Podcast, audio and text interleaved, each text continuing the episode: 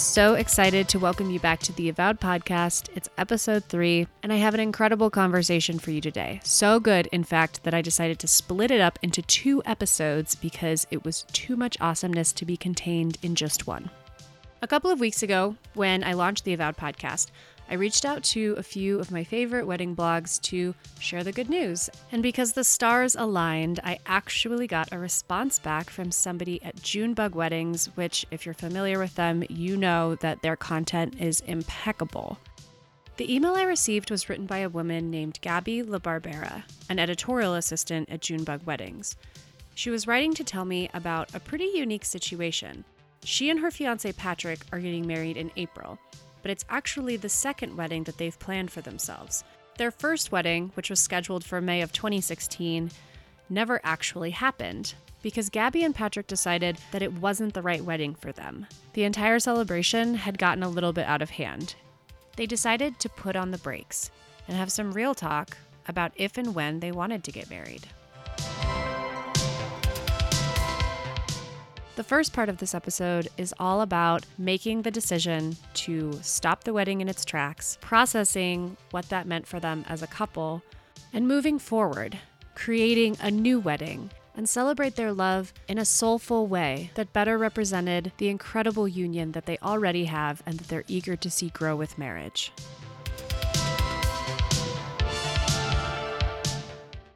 The second part of this episode deals largely with a conversation Gabby and I have surrounding new wave wedding industry rebels. This is a group of people who are entering this industry during this incredible period of growth and who are in a unique position to collaborate with one another and help shape the direction that this industry moves. So, without further ado, I bring you part one of A Tale of Two Weddings.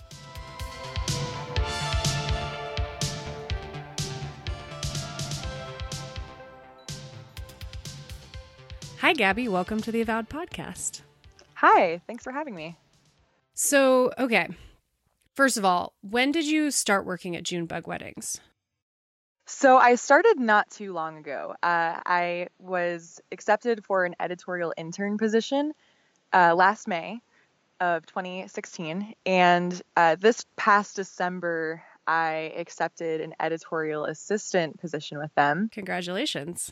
Thank you. So it's a pretty tight knit uh, editorial team, but I really love working there. It's just really opened up this whole world of weddings to me. And so when you first started working there as an intern, that was the month that you were originally going to be married, correct? that is true. Yeah. Uh, it's it was all a very interesting timing how it all worked out. My fiance Patrick and I decided to postpone our wedding. Uh, it was initially going to be held in May 2016 and uh, we decided to postpone it in October of 2015. So some time had elapsed before I accepted the position at Junebug. But yeah, we definitely had some stuff to work through, and I think weddings were still fresh on my mind when I was looking for uh, an editorial position somewhere and Junebug just sort of happened and fell into my lap and it just worked so well. And I think it's awesome also that you started working at this website like even after you had already had what is arguably like an unfortunate experience in wedding planning.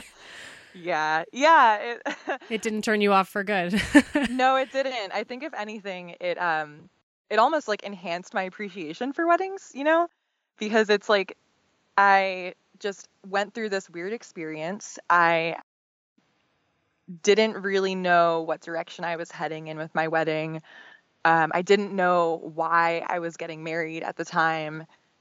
There were just so many questions. And I think working for Junebug, accepting a position, a role with them, kind of helped me answer those questions in a way. I, I had I had sought to answer them prior to my job at Junebug, but I think having a deeper understanding about the wedding industry as a whole and engaging with more real couples that have been married or are about to get married really gave me a different perspective on that experience. Absolutely. So, when did you and Patrick meet? So, we met in 2014. Um, I was actually working in the coffee industry at the time, and I was managing a pop up shop at a local restaurant and um, he was a high school math teacher, and he uh, he's the kind of guy who just always needs to be working, you know. So he accepted a uh, barista position at this pop up shop, and that's how we met. And luckily, it, we knew it was a temporary situation. So if anything happened between us, which obviously it did, uh, we felt comfortable just moving forward with the relationship. So yeah, it's funny. So many relationships start in the workplace, but it's also like this no no, right? Like everybody yeah. has such a bad um I don't know, idea of what that how that could turn out, but also we fall in love with the people that we're surrounded by and that we see and you know in, unless you're it's like who you're working with or who you're going to school with usually or your friends so absolutely it makes sense that a lot of relationships would start there yeah it's just this shared experience between the two of you that you know you can't really swap i mean it's amazing to make a connection with someone that you swipe uh, left. What is it? Swipe left or swipe right? I have actually... no idea. I've been in a relationship for ten years, so like, okay. I completely missed yeah. the Tinder, right? the Tinder time. As did I. But uh, whichever way you swipe, you know, it's awesome. Like those kind of spontaneous, um, like almost impromptu relationships that occur are really cool. But these also like really deep set experiences that you have with someone are also really special in their own right. So yeah, we clicked immediately. How long were you guys together before?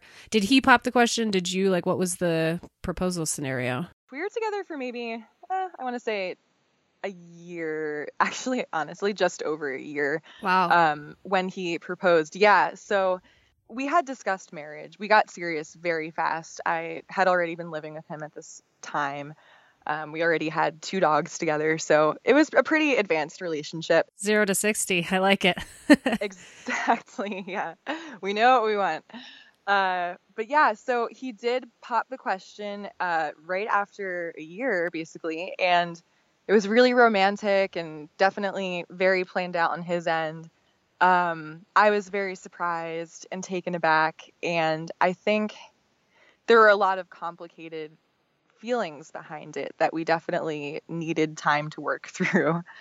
Um, but I, I, you're married, right? No, I'm not. oh no, you're not. I'm sorry. I'm no, it's okay. I mean, you would think after 10 years with somebody that right, someone would have right. popped the question. No, we've talked about it, but um, but yeah, I mean, part of no, part of why I'm starting this podcast is because I am so fascinated with my own motives, you know, working in this industry and being saturated with mm-hmm. the beautiful imagery and all of these artisans it um sometimes i really question like do i want the wedding because it's so fucking cool or do mm-hmm. i yeah. you know like what are my motives so yeah i'm not married yet but we'll see yeah yeah so uh, yeah the gosh the whole motivation aspect of weddings is what intrigued me the most and i am a very cerebral person right? So i i overthink things and I do it constantly with in almost every aspect of my of my life and that makes me me and I appreciate about myself but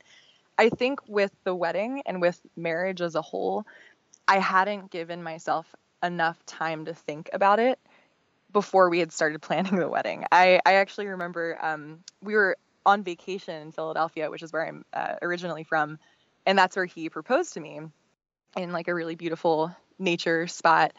But he, uh, we were also with his parents, not at the time of the proposal, but we were on vacation with his parents. Mm-hmm. And as soon as we got engaged and we told his parents, not more than 24 hours from the proposal, uh, his mom was started talking about like the people we'd invite to the wedding, and we're gonna invite your fourth oh, grade wow. English teacher, and you know just all this stuff. And I was like, in my mind, I was like, whoa, I have not even started processing this. Yeah, and I mean, he, he my my fiance is also a very fast mover. Uh, so he was all on board talking about wedding stuff, and um, that's kind of nice, though. A lot of a lot of yeah. to be grooms are. Uh, I don't know. I don't know if it's so much that they don't care, or that like we haven't given them permission as a society to care, and so they assume mm-hmm. that they mm-hmm. don't get a voice. But I mean, that's awesome yeah. that you oh, yeah. had a guy in your hands that was like stoked to get in so there. Excited. Oh yeah, and it's it's what's funny too is that you know when all is said and done, and we did eventually decide to postpone it um, when we would tell a lot of people, they would assume that Patrick was the one that had, you know, a set like quote unquote cold feet, or that Patrick was the one that got nervous about it, but I was like, actually, it was me. Yeah, and like way to project their like societal expectations onto right, you. Right, exactly. I know. There's so much of that go- that goes on in the wedding industry too. Yeah. Well, I mean, no wonder. It sounds like you really hit the ground running. It was like we're getting married and yeah. now we're planning immediately. Yeah, exactly. So we had started planning this giant wedding. Uh, it was going to be when all was said and done, it was probably going to be about 220 people, um, this massive, gorgeous venue, uh, but still massive. I hadn't had much time to develop the style that I wanted. You know, I it's so easy when you're planning a wedding to get sucked into the traditional wedding style, right? And and there's nothing wrong with that. And I knew from the start that I wanted a more modern aesthetic, but even that being said, like it's just so easy to get sucked into the Pinterest thing and the you need this, you need that, you need the transportation, you need the uplighting. Absolutely. There's like this um checklist kind of that I think has been developed especially over like the last 10 years when when the wedding industry started becoming, you know, more artistically minded and and the list just keeps getting longer and longer. And in a lot of wedding publications at the back they'll have the you know the tier of pricing like here's how much money you should be spending on your venue and here's how much money you should be right. spending on your calligrapher and it like rattles off all this stuff and i think mm-hmm. part of what i want to do in this conversation that i'm starting is to like give people permission to say no to some of those things and know that yeah. that's okay because absolutely it is overwhelming and there's so much content out there and i think um I know that if I was getting married, I would have a really hard time sorting through all of the beautiful imagery out there and taking what I responded to and what resonated with me and then like turning it into my own interpretation of that and not just doing it the way that I've seen it just for for ease if nothing else. Absolutely. Yeah. Um we it's funny now, you know, I'm, I'm really close to my actual wedding. It's on April 22nd. I know. Wow. It's around the corner. It really is. Uh, but just being so close to this event that I worked so hard to create and envision and comparing it to the quote unquote first wedding. I always like to say quote unquote first wedding because obviously we didn't actually. Yeah, I know it makes it sound like you're you've been married and divorced already. I know, I know. The first event, I guess. Um, but it's it's so stylistically different uh, from that first event just because I was given more time to work on what I wanted. I was given more time, or actually, not even that I was given, I gave myself more time mm. to develop what I really wanted. And giving myself more time to do that also was really difficult, right? Because that involved me canceling that first wedding which was really a hard thing to do. And I'd I'd be lying if I said that I we canceled slash postponed the first event because um, just because the wedding wasn't right for us, you know, just because the style wasn't right or anything. Uh, that was a huge component of it. Yeah, it was more than that. Yeah, I mean, it was a huge, a huge component because you it's so easy to snowball, as you mentioned, like just snowball into this like, well, you need a calligrapher, well, you need this and that, and yeah, that is a big part of it. Um, but at the same time, I also looked deep into myself and realized that I wasn't ready for marriage at the time. Yeah, that must have been a really hard talk. Yeah. a really hard oh, yeah. conversation to have. It was. Was that a series of conversations or was it like a come to Jesus moment where you're like, we need to have some real talk? Uh, actually, it was, gosh, it was interesting. You know, in hindsight, looking back on the whole experience, I I think I knew it from the start. I think I knew it from the moment he proposed to me. And it's just, you know, your whole your whole life like from when you're a little girl, it's or a little boy, uh you have this idealized version of the proposal hmm. and how it's going to feel to you and what it's going to feel like. Um and it's I'm just starting I'm really starting to realize that that moment of the proposal is really complicated and it's really complicated for a lot of people. Like unless if the soon to be bride is totally in on it if it's a surprise proposal there are a lot of complicated feelings that come that go behind that Yeah, it's not this simple like I mean, yeah, in the in the movies it's so simple all of the Yeah. time. It's either way too complicated and there's like a huge fiasco that happens and they have to figure it out in the next 20 minutes, but usually it's like this very simple like he pulls out the ring and she's like, "Yes, of course, obviously." And there's no yeah, there's no complexity there, but it is such a nuanced decision. There's so many factors. Right. Whenever I tell people about the moment of the proposal, even now, I mean, I love Patrick so much and I'm so happy we're getting married. But when I tell people, I, you know, explain it to them, I'm like, he popped the question and I was crying and we FaceTime my mom. And what I don't say a lot of the time is I think I was crying because I was feeling all these complicated emotions. Like, it, I don't, I'm not a happy crier. Like, I, I think I only cry when I'm sad or confused or angry. And not, not that I was uh, sad or angry at the proposal, but I was really deeply confused. And it was a lot to work through. But you're also taught, you know, in just in general from the movies or from societal expectations, that at the moment of the proposal, you should be over the moon, you should be happy crying, you should immediately say yes. And so that's what I did. That's what I projected. And if you're not all of those things, then then there's something wrong with you and you're broken, which is bullshit. Exactly. And it, it was harder too because I knew I loved him and I, I know I loved him. And so, why did I feel these really complicated emotions when I love this person that's asking me to spend the rest of my life with him legally, you know, Yeah. marriage wise? So, it was a really complicated situation. And I think I threw a lot of my complex emotions and energy into planning the actual wedding rather than confronting them and uh, Yeah. dealing with them immediately. That'll happen. oh yeah.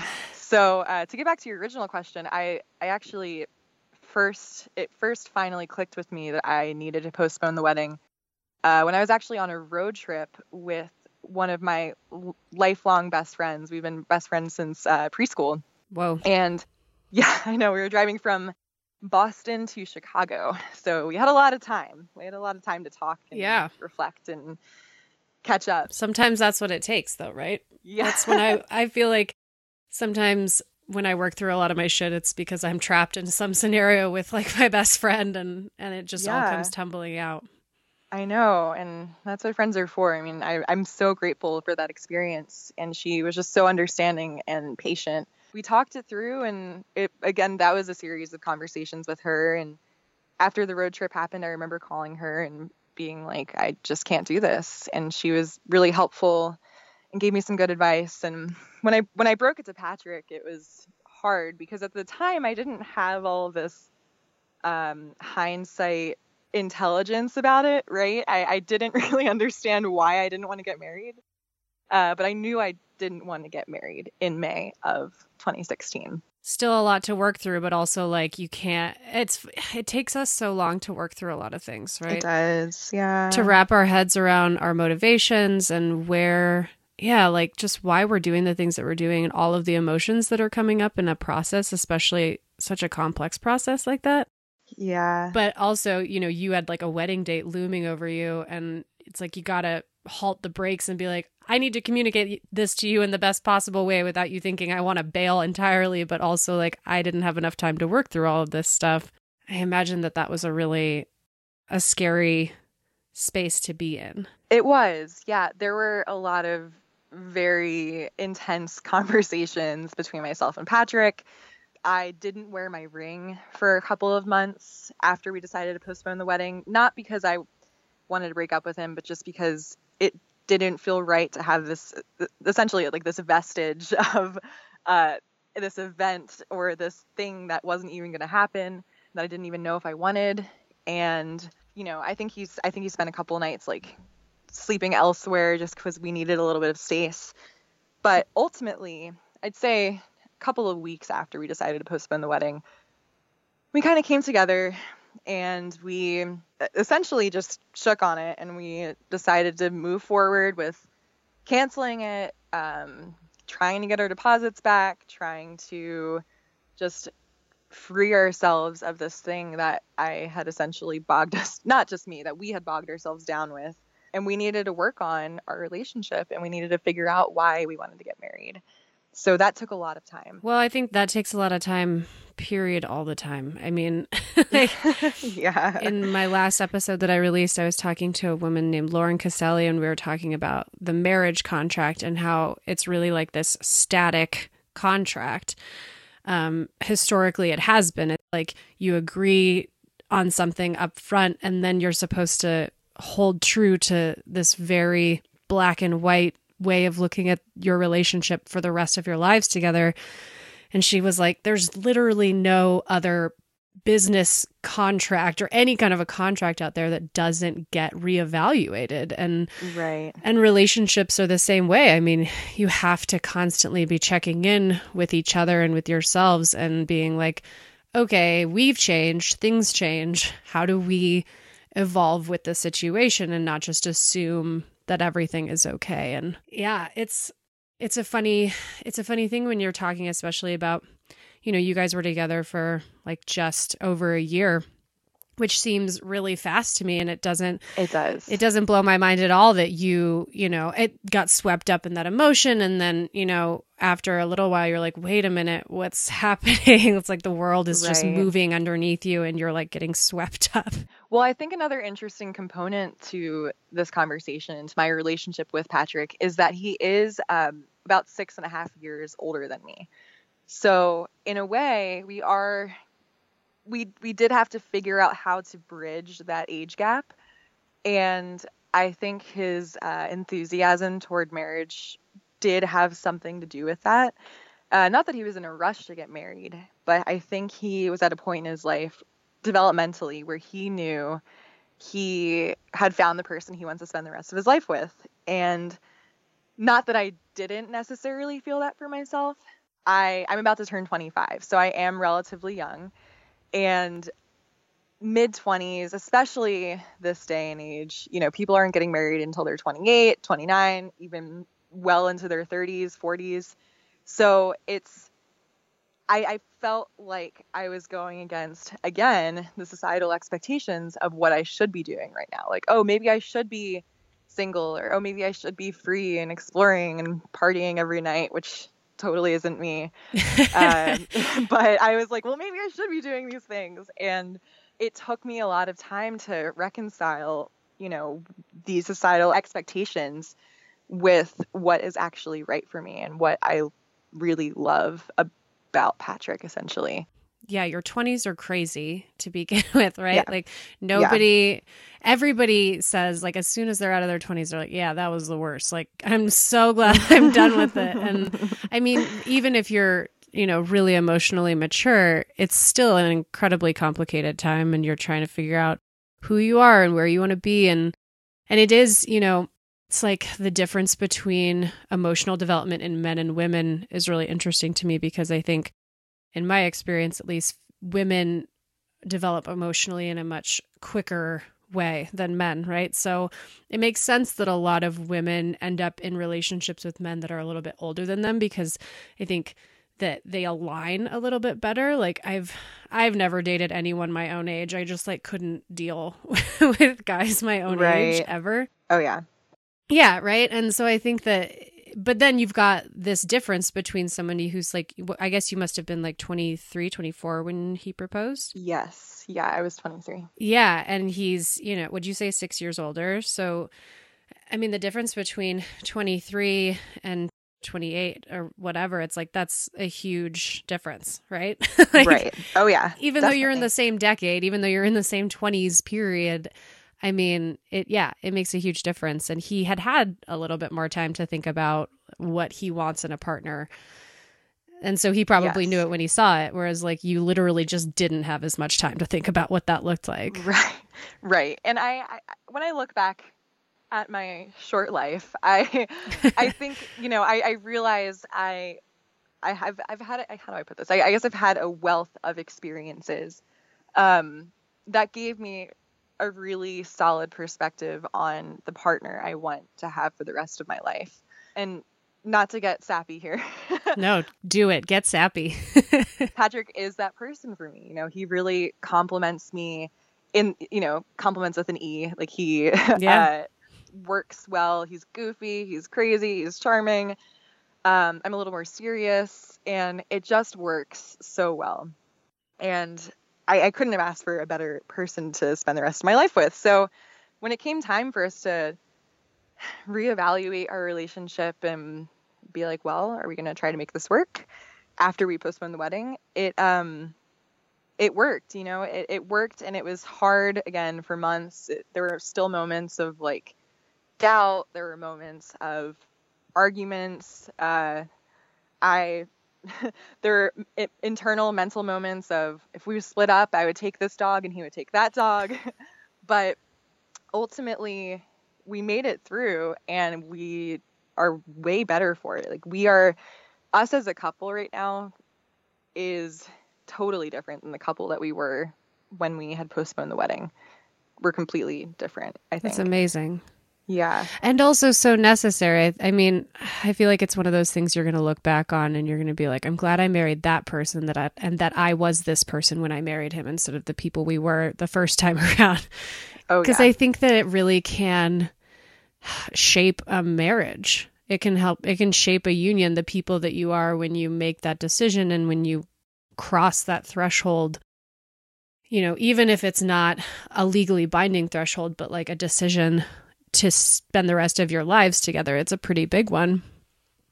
And and we all change. Yeah. What's interesting is, um, you know, I, I would never say I would do it all over again. I would never say, oh, if I had to do it over again, I would postpone another wedding. It was a horrible experience. That was a blast. Let's do it again. right. Let's do it again.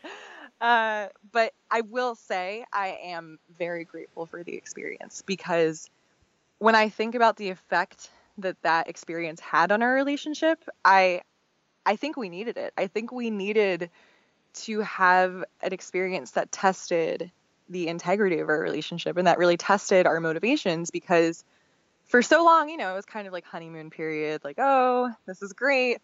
Can't imagine anything better. This is awesome.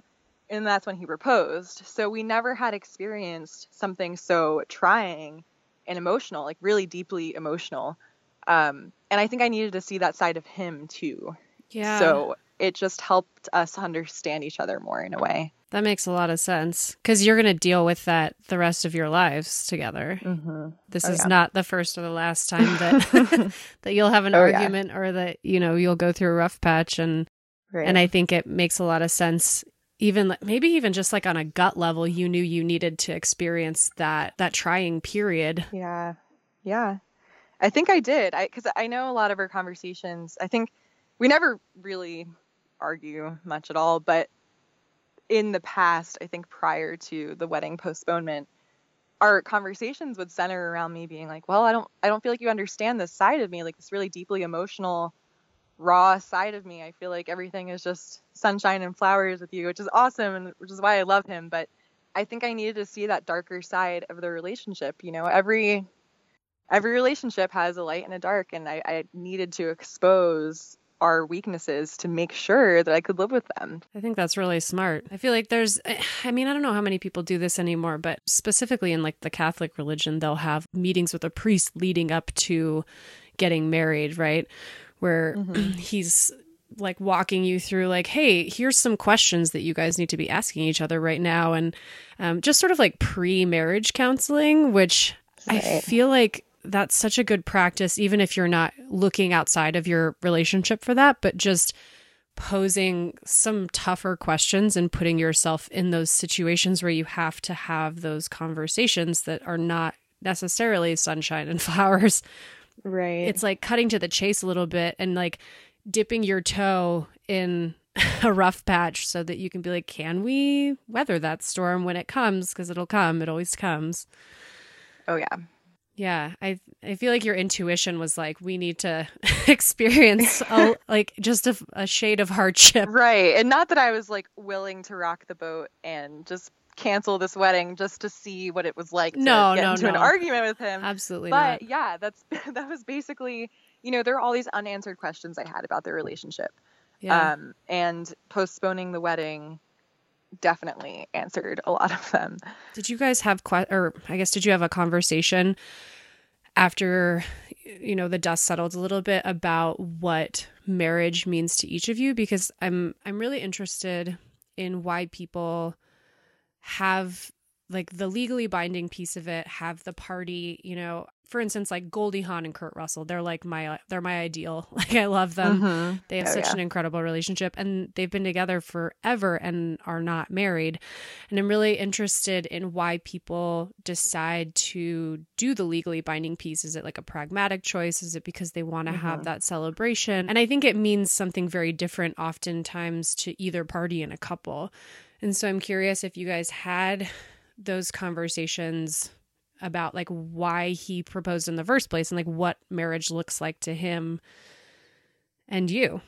Yeah, I, I really like how you pose that question. Whenever we talk about the proposal, um, now especially being so removed from the moment and really working towards our future together, he always says, I still stand by proposing to you. Um, I feel like if I hadn't proposed to you in that moment, I would have, my heart would have just exploded. Oh, that's so that's sweet. what he says. He is he is a very deeply you know I'm I'm I, I keep mentioning I'm an emotional person, but he is just as emotional. Um, so he just really felt this this need to express his love for me. I think externally, he's a very external person, um, and that goes through a lot of his the components of his life.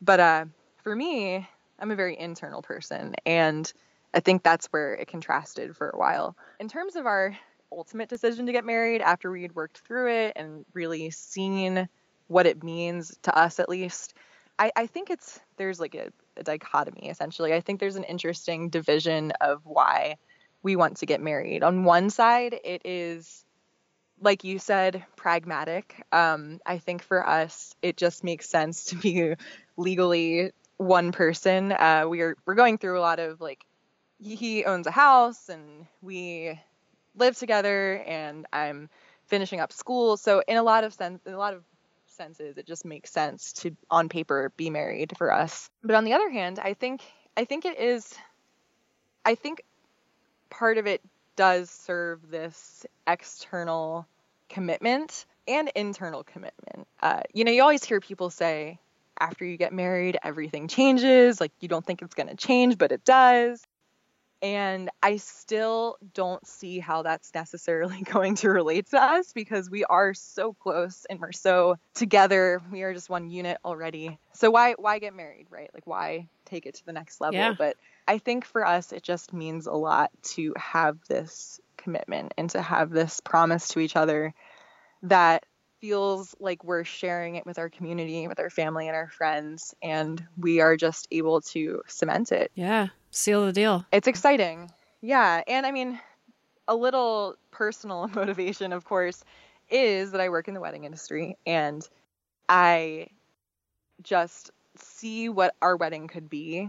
And I see the moments that we could be sharing with our family and friends and like the beauty that goes into it. And it's just this gorgeous moment I live for moments. So I'm really excited to just celebrate that with him. Yeah, no shame, man. Like the the photos that I see, first of all, Junebug is absolutely one of my favorites. You guys Aww, post you. such incredible photographs um, that have like a very almost moody kind of a vibe to them. Like I think yeah. that a lot of the photographs you guys choose are on the darker end of the spectrum. Um, sure. with like some really beautiful contrast and I love I love that wedding photography is moving in that direction in a lot of ways because I think that there is so much complexity in a wedding yeah. and that that deserves to be seen in photographs, right? Yeah. But all of these photos, like they're stunning and they're intoxicating, and you can feel the magic like wafting off of them, even like through your computer yeah. screen, right? And Absolutely. there's no reason why you shouldn't want to have that too. I mean, I I have a studio art background and from a very selfish place, I want to have a wedding because to me it's like this collaborative art installation and I can see how many different ways that could be done and interpreted and that's a blast. That's a good time. I want to plan that and have a really great time planning that and then to watch it all unfold like that. Absolutely.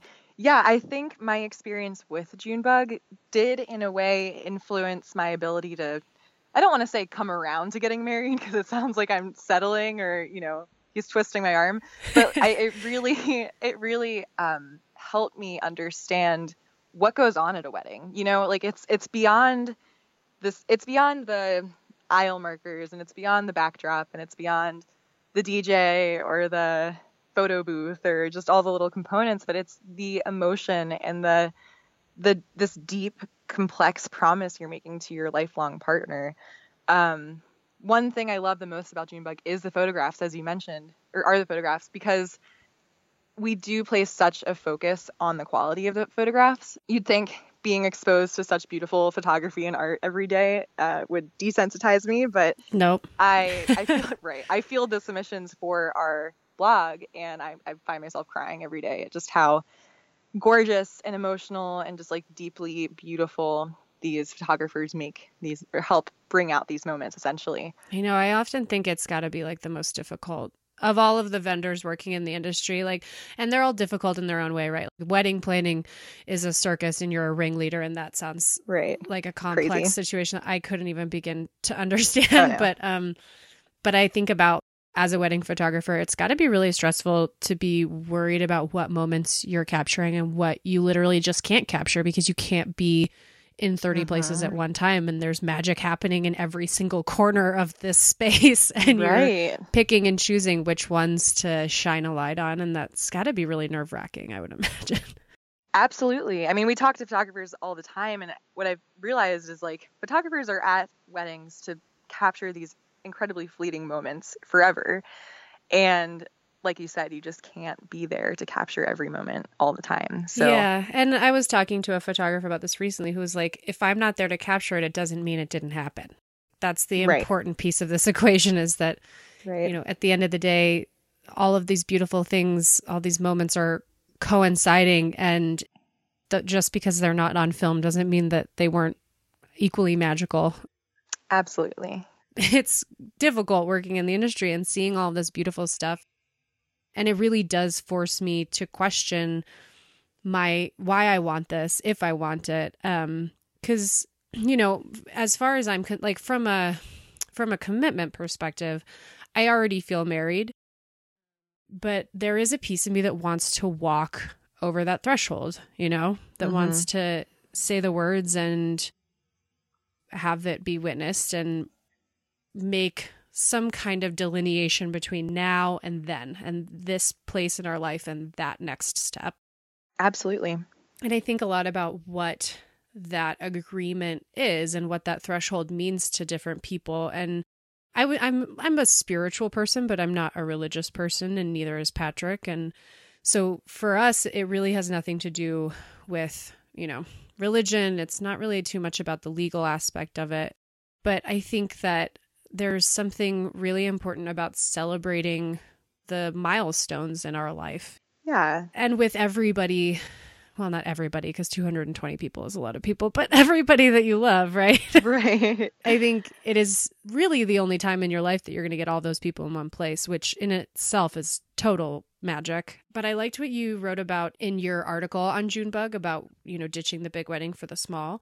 And you were writing about these 220 people and it started to feel like you were getting married for them. It was like their wedding right. and not your wedding with Patrick. And I think that that can happen so easily. I hear people, especially when they get bogged down by the wedding planning process, they'll start saying things like, I just want everyone to have a good time, you know, and they're talking about a centerpiece. And I'm like, homegirl. like that centerpiece yeah. is for you and no one else. Right. Like you're going to love exactly. that centerpiece and they're going to appreciate it, no doubt, but that's not going to make or break their experience. They're going to have a blast because they're there to celebrate your love for somebody and all of their favorite people are there too and there's also food and a lot of booze and great music and that's that's a good time. So I think that it is such an important thing to throughout that process be checking in with yourself and saying who am I making this decision for? Absolutely.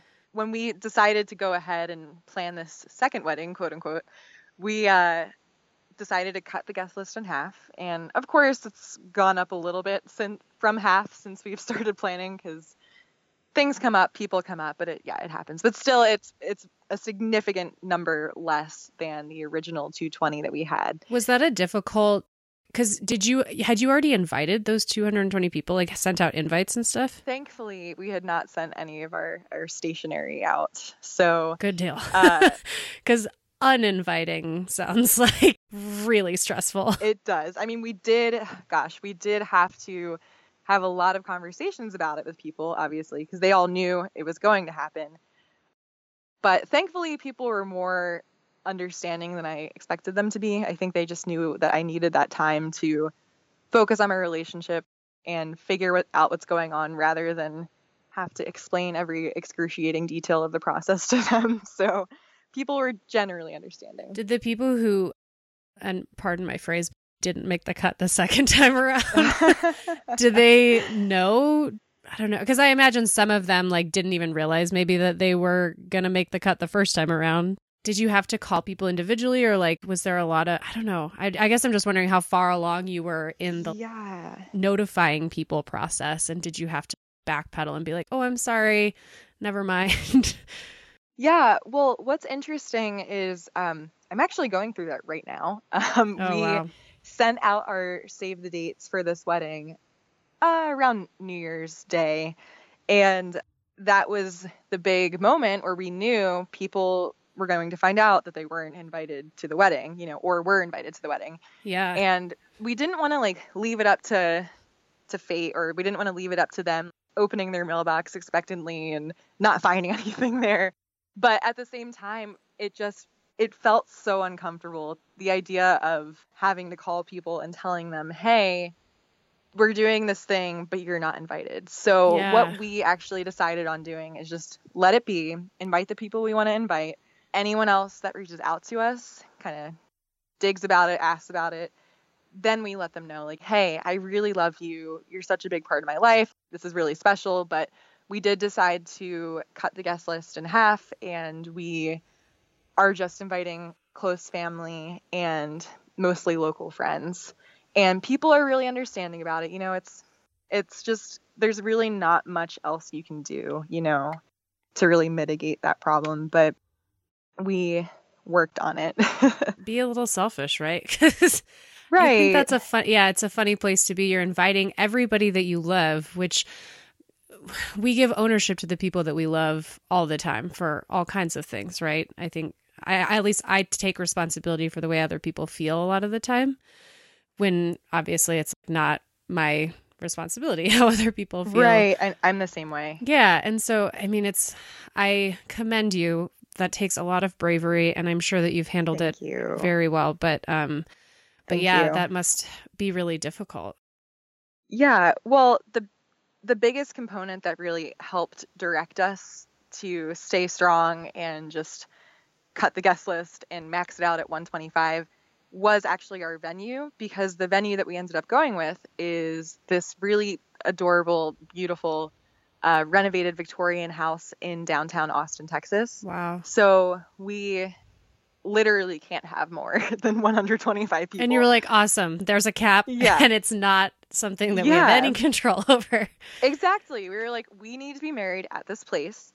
I don't care how many or how few people we can have, and let's just roll with the punches. So I think also just having that back us up essentially helped us feel better about our decision. And, you know, cutting the guest list in half, going back to um, budget, it really gave us a little more leeway to creatively explore like what we really want at the wedding and what's really important to us. So, yeah budget wise what is how do they stack up against each other i'm curious well, we, you know, wedding budgets are crazy. they are crazy We had expected a significant difference between the budgets because it was half the people essentially. Mhm. Uh, but we did let ourselves, I, I guess, design the wedding closer and more aligned to what we wanted, um, which meant amazing food, really beautiful flowers, amazing venue, and ultimately, it's this wedding is still going to be about 10 grand less than the previous wedding, but it's really worth it for us. Yeah.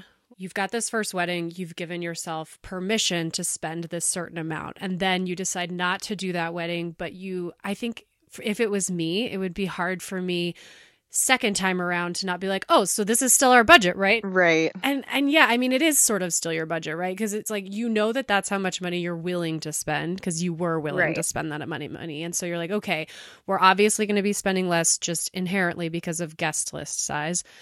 But how can we Mhm. spend this money in a way that feels right for us and towards things that we really care about instead of just literally trying to accommodate 220 people, which is a lot of people to feed. I think I'm sure that a lot of that money is. was just tied up in feeding all of those human beings. It absolutely was. Um, and it's kind of funny because our food and drink budget uh, for this wedding is actually the same as the last wedding, but that's just because we really love this one French restaurant and they're catering our wedding and it we feel good about the food that we're giving our guests and we feel good about the drinks. Like food and drinks are a big portion of what my fiance and I like to do and like to participate in. So it just makes sense that that is one of our favorite things, I think, right? yeah, absolutely. And everybody's Yeah. going to be different. Yeah. Are you, are you having a band? Is music one of the? Well, yeah. I guess here's the question: What are Okay. like? What are the top tier, like top three things that you guys care the most about? You know, when you break this down into categories. Sure. So, food and drink, food and beverages is one. Because I work at Junebug, photography was one of the very first things that I uh, pursued. And I found a wonderful photographer. Her name's Briana Purser, and she'll be taking care of it. So that was a big component. And I would say, this is all aside from the venue, that that was the very first thing that we uh, looked into.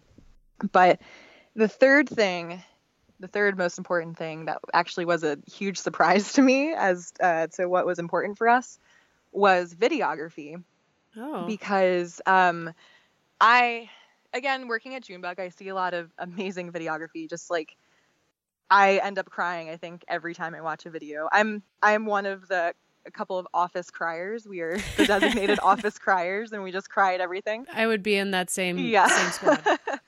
uh, but yeah i videography is something that I, I know how amazing it can be. I also know how pricey it can be so when patrick and i had evaluated all the components of our wedding all of the vendors we needed i love videography but i was like i'm willing to not spend a crazy amount on videography i'm willing to cut a corner there not because I don't appreciate it, but because we have already maxed out our budget. hmm Um, and then one night when I, we were looking for a videographer, it is something that I, I do want. Yeah.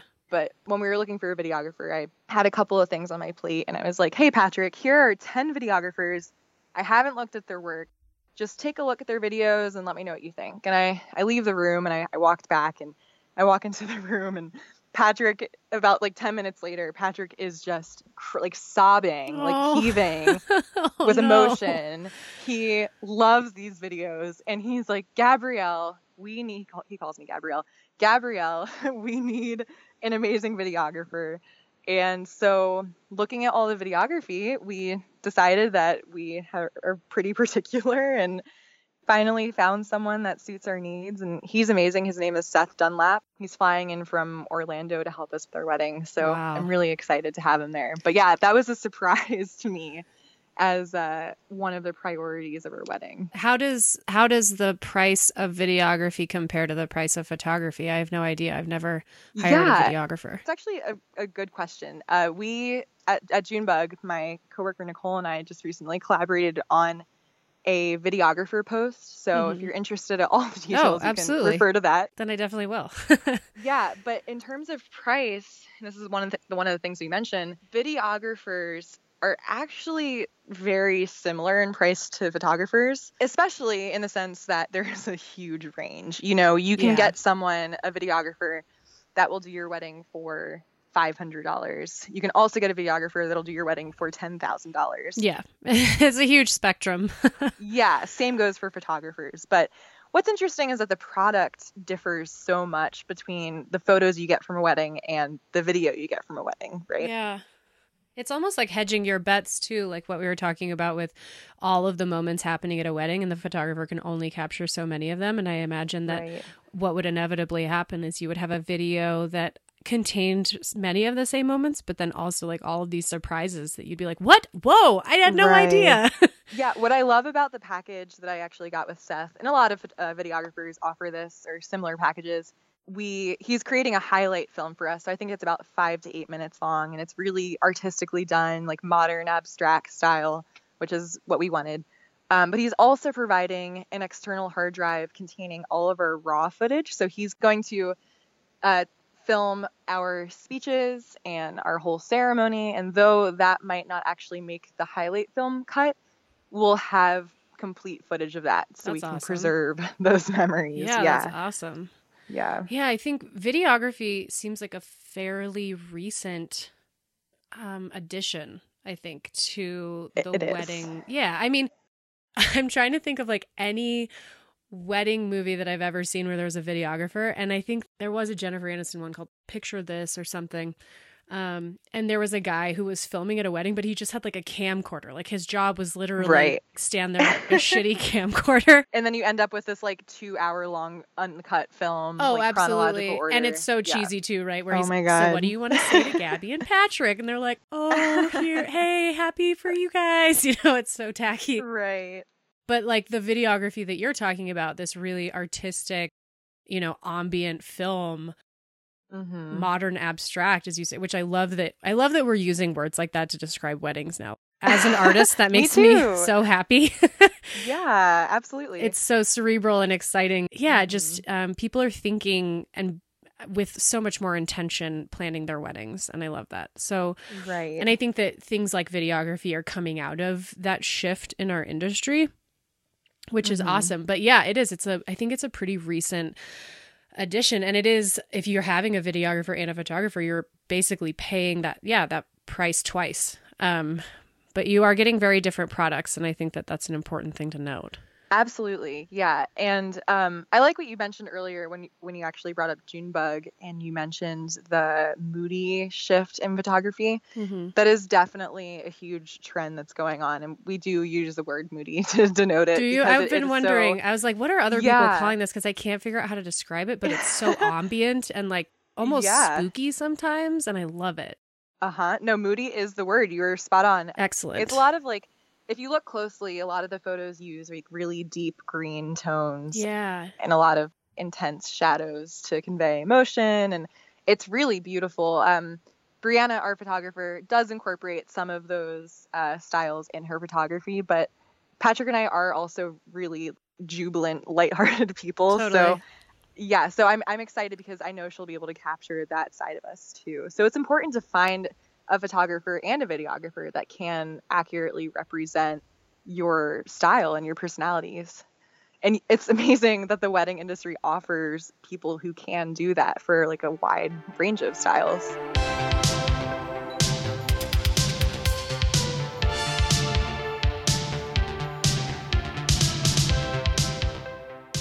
Welcome to your intermission. Just a reminder this is part one of a two part episode. If you head on over to jasminerlily, L I L L Y dot com, and click on the Real Talk tab, you'll find a post all about Gabby and Patrick with links to some of the vendors that she's already mentioned in part one, as well as the rest of the vendors that she's going to be mentioning in part two. You'll also find a bevy of gorgeous photographs from Gabby and Patrick's engagement shoot with Briana Purser Photography. In case you didn't get a sense of how much these two love each other in part one, these photos will absolutely seal the deal. And while you're gazing at these stunning photographs, why don't you start listening to part two, where Gabby and I fall deeper down the rabbit hole of what is driving this industry forward and evolving it in the modern world.